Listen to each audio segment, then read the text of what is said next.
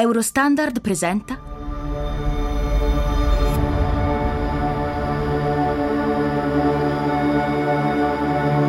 Sete. La grande transizione. Episodio 1. Ada. Mia madre è morta questa mattina. L'ho conosciuta venti giorni fa quando si è presentata per la prima volta alla porta di casa mia. Non l'avevo mai vista. Sasha e Rudy, i miei genitori adottivi, mi avevano raccontato che era morta insieme a papà in un'esplosione nei primi anni della transizione. Non so dire se la donna che giace di sopra, sdraiata nel mio letto, sia realmente mia madre. Di lei non ci sono tracce nel grande archivio. Il suo volto non risponde a nessuno scan di riconoscimento. Ma anche questo, in fondo, è un segno chiaro. Non ho nessun ricordo di lei, solo qualche fotografia. Ho vissuto con la mia famiglia fino ai quattro anni. Poi sono stata affidata alle cure di Sasha e Rudy. Quella donna ha lo stesso nome appartenuto a mia madre.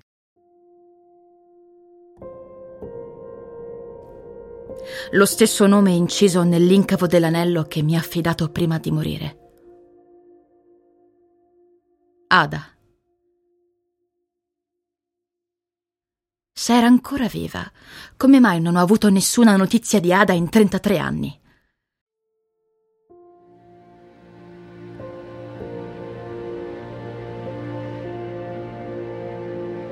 I miei genitori adottivi me ne parlavano sempre in maniera vaga, ma è stato molto tempo fa, prima di trasferirci. Sono morti anche loro. Non erano più giovani quando hanno deciso di occuparsi di me. La loro saggezza continua a vivere nel mio assistente Fedor, ma di Ada si sono perse le tracce. È tornato tutto quanto a galla quando il fantasma di questa donna si è presentato alla mia porta, sostenendo di essere mia madre. Ada è il buco, la voragine che si è aperta nella mia vita e nella storia della mia famiglia. Una famiglia svanita nel nulla.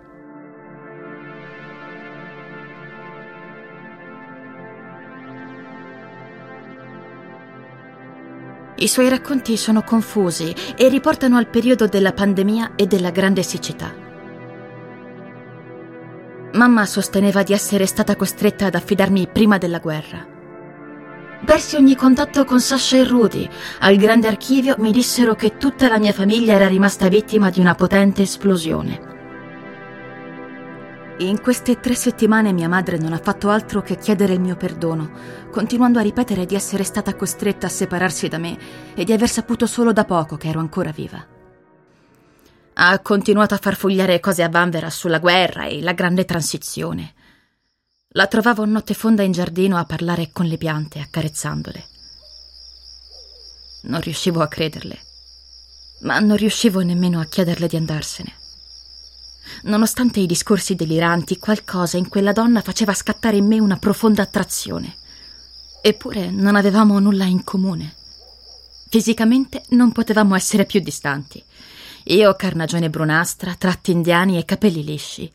Ada bianchissima e italiana, coi capelli ricci e gli occhi blu. Certo, il tono di voce. I primi giorni non lo avevo notato, ma le nostre voci avevano qualcosa, una radice comune. O molto probabilmente stavo finendo sempre più in preda alle suggestioni. Tutto questo, questa irruzione, è arrivata nel momento più sbagliato. Ho smesso di vedere Derek due mesi fa. Ho smesso di vedere la mia analista. Mi sono reiscritta al conservatorio. Ho comprato uno xilofono che occupa metà del mio appartamento e mi sto dando malata al lavoro da due settimane.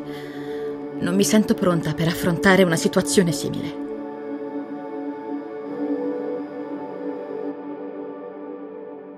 La prima volta che Sasha e Rudy mi hanno parlato dei miei genitori, avevo otto anni.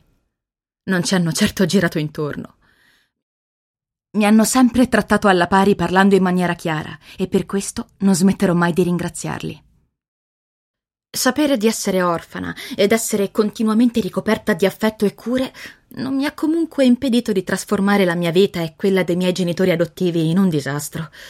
A scuola sono sempre andata bene, ma per qualche strana ragione l'unico sistema per farmi notare dai miei coetanei era coprirmi di ridicolo. Sapevo benissimo di non essere tagliata per fare la rapper, ma i miei video viaggiavano tutti sopra le 500.000 visualizzazioni. Più facevo schifo, più ero popolare. Chissà come mai. I tasti e il look erano robaccia demenziale, ma la musica.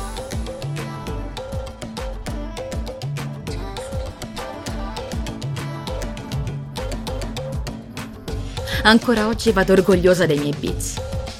Ovviamente la voce si è sparsa in fretta e mi sono ritrovata a dover giustificare alcune rime estreme. La mia carriera di rapper è finita da un pezzo, ma nel grande archivio si trova ancora un sacco di roba e nonostante io lavori all'International Security non c'è verso di cancellarla. Quanto sono stata male per quei video. Gli orfani hanno il cuore bucato e quel buco va riempito di continuo prima che si allarghi, diceva sempre la mia migliore amica Chris. Io quel buco ho cercato di riempirlo in ogni modo studiando molto, lavorando molto, viaggiando molto, anche sbagliando molto. Oggi che il buco è sotto controllo, rischia di essere spazzato via, come il cratere di un vulcano. Chi sei realmente, Ada Galassi? Probabilmente se le avessi chiesto di sottoporsi al test del DNA avrebbe accettato, ma non sono riuscita a trovare il coraggio. Così un pomeriggio, mentre si era nuovamente assopita sulla poltrona, ho preso alcuni capelli che le erano rimasti appiccicati sulla spalla del cappotto e li ho fatti analizzare. I risultati sono arrivati poco fa, ma negli ultimi giorni ne avevo già avuto la certezza. Sono sua figlia.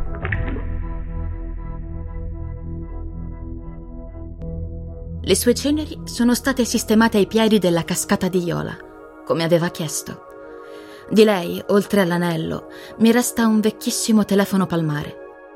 Non ci sono numeri ed è protetto da un PIN.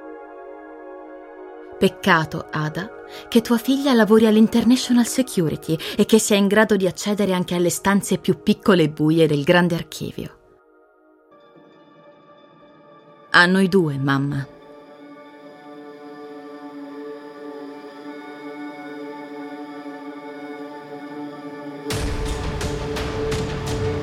Sete non è solo un podcast, ma un gruppo di persone che si impegnano e si interessano al problema della scarsità idrica. Quando parliamo di acqua, parliamo del nostro futuro e del destino di tutto ciò che ci circonda. Per rimanere aggiornato, iscriviti alla newsletter. Sete newsletter chiocciolagmail.com